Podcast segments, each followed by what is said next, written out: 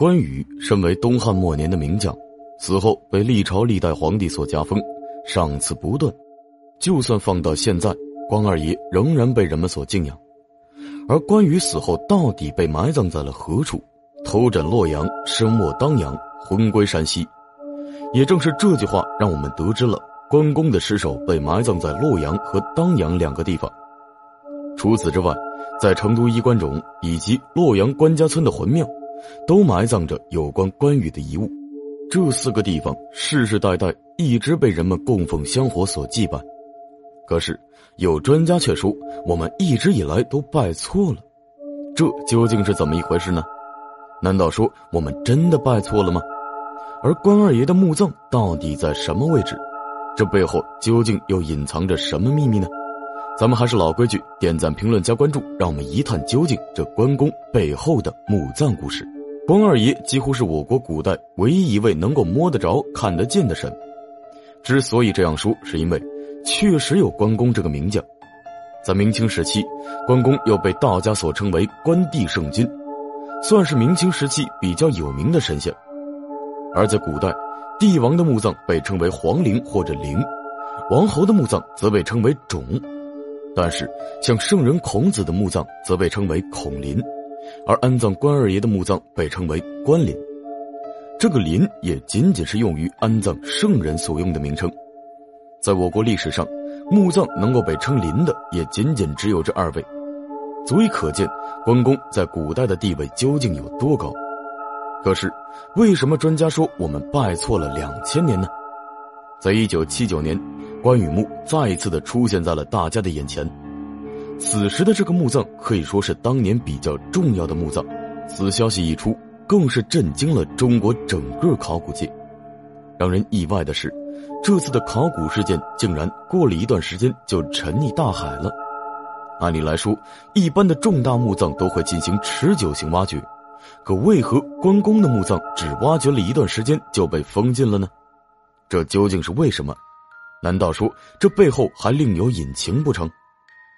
关羽身为一代名将，武功盖世，他的一生勇武忠义，到现在还被人们亲切的称为关二爷，并且你在南方可以经常看到每一个门店都摆放着关二爷，甚至就连道上的朋友做事情之前也要拜一拜关二爷。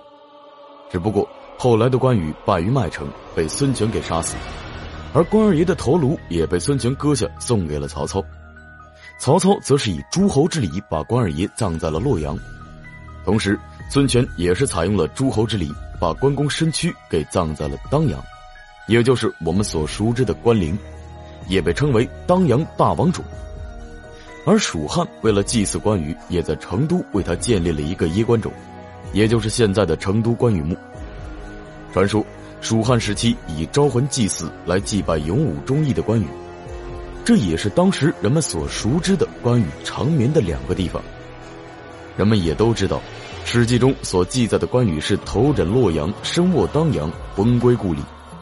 但是，在当时却没有人知道关羽的首级到底埋葬在洛阳的何处，因为史料中记载的洛阳还是以前三国时期的洛阳，所以。关羽的首级埋葬在什么地方，也一直没有准确的答案。不过，让所有人都没想到的是，一条消息的传出，竟然解决了这个困扰专家们多年的谜题。在一九七九年的时候，在洛阳偃师店庄乡潘坳村，一场突如其来的暴雨将村子里的一处墓地给冲刷出了一个洞坑。在考古专家得知此消息后，马上就赶往了现场。当专家们开始进行抢救性发掘的时候，竟然在墓中发现了明朝嘉靖年间的石碑。只见上面刻画的碑文让专家大惊失色：“汉寿亭侯武安王协天护国大将军关侯之墓。”难道说这墓里面埋葬的是关羽吗？可是后来的专家们通过调查分析得知，这个关羽墓应该是后世修建而成。从关林庙世风碑记上的记载来看，这洛阳偃师出土的关羽墓上的建筑和关林庙都是后来修建的。经过专家们的发掘，他们在墓中发现了一颗头颅和一些服饰。刚开始的考古专家们认为，这些应该是关羽后代的墓葬，因为人们在固有的思维里认为，洛阳市洛龙区关林镇才是关羽头颅所埋葬的地方，而那里同样是万历年间所建造的，在乾隆年间还曾专门为其扩建过，这也是我国著名的三大关庙之一。在这个墓葬没被发现之前，人们一直以为这关林庙才是关羽头颅所埋葬的地点。毕竟，关羽的墓葬在洛阳被称为关林，墓葬的规格程度也要比当阳的关陵高出很多。毕竟，能够以林称墓的，历史上也仅仅只有孔子和关羽。现在的店庄乡潘坳村已经更名为了关庄村。可是，专家们又是怎么样确定这里才是关羽真正的墓葬呢？后来的专家们经过实地的勘测，已经考证。另外，据当地的居民们说，这里才是一千多年前的关羽墓。可是，在专家们的眼里，这些鬼怪传说是不可信的。专家们翻遍文献，他们似乎知道了一个事实。那就是，当初曹操只是把关羽的头颅用诸侯之礼给葬在了洛阳南门外，而记载中写道，古洛阳在东汉末年的时候，就曾因为战争的原因而惨遭破坏，后来帝王也都曾对古洛阳进行了迁址和重建，而真正洛阳古城的地址应该在洛阳与偃师市的交界处。最为重要的是，专家们在墓内发现了一颗头颅和汉代服饰。这个时候，每一项文物以及记载都表明了这里才是真正的关羽墓。但是，这么具有历史价值的古墓，却因为无人管理，到现在已经残破不堪，甚至都没列入到我国的文物保护单位。另外，关于关公头颅的所在地，到现在都仍有争议。但是，身处当阳的古墓却是一直被人们所认可，因为在《三国志》里面也有记载。当年关羽被孙权擒获之后，孙权在身边人的建议下，便把关羽的头颅给斩了下来，但是又害怕被刘备所报复，所以就把头颅送给了曹操，也算是让曹操背上了这个黑锅。虽然孙权用诸侯之礼给安葬了关羽的尸体，但只是简简单单的进行了薄葬，在陵墓里面却很少有比较珍贵的陪葬品。放眼望去。关羽的墓葬就是一个普通的小土堆，但是当地的百姓对于关二爷却是非常的敬仰，一直以来每年都在进行着祭祀。再到后来，从唐盛时期，历代帝王就一直在给关羽进行加封，也正是这样，关羽就慢慢的从武将直接加封到了关圣大帝。在清朝雍正三年的时候，朝廷曾颁布诏书。把关帝庙改成武庙，然后让全国百官按照孔子的太牢礼仪进行祭祀，并且还要每年的春季和秋季分别进行祭拜。也正是从这开始，关羽就渐渐的成为了祭祀的主神，并且还达到了与文圣孔子并驾齐驱的地位。这也就侧面证明了关羽强大的个人魅力。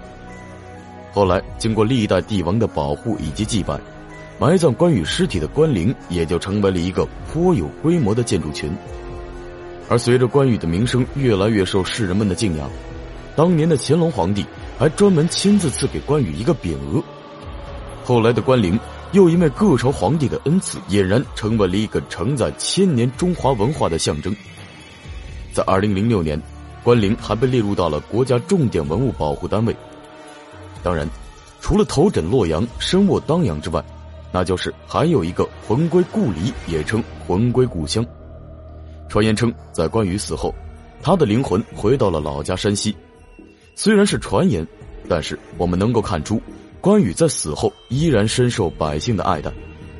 就拿山西运城的关帝庙来说，是三座关庙中最大的一座。这座关帝庙是宫殿风格，也是中华武庙的代表。在庙内还悬挂着一些非常珍贵的匾额。都是历朝历代皇帝的亲赐，具有极高的价值。而这座关帝庙也算是武庙之冠了。之所以各朝皇帝要祭拜关羽以及推崇关羽，最为重要的原因便是关二爷的勇武忠义，而各朝皇帝也纷纷把关公化身为忠义的形象来让后人敬仰。关羽对于后世所带来的影响也是其他武将所没有的。尽管像关公这样的武将很多。但是能够被世世代代所敬仰的并不多，几乎是前无古人后无来者。不管败没败错，我们都希望关二爷能够长久的保佑我们。视频至此结束，觉得视频不错的，还请长按点赞，让更多的人看到此视频。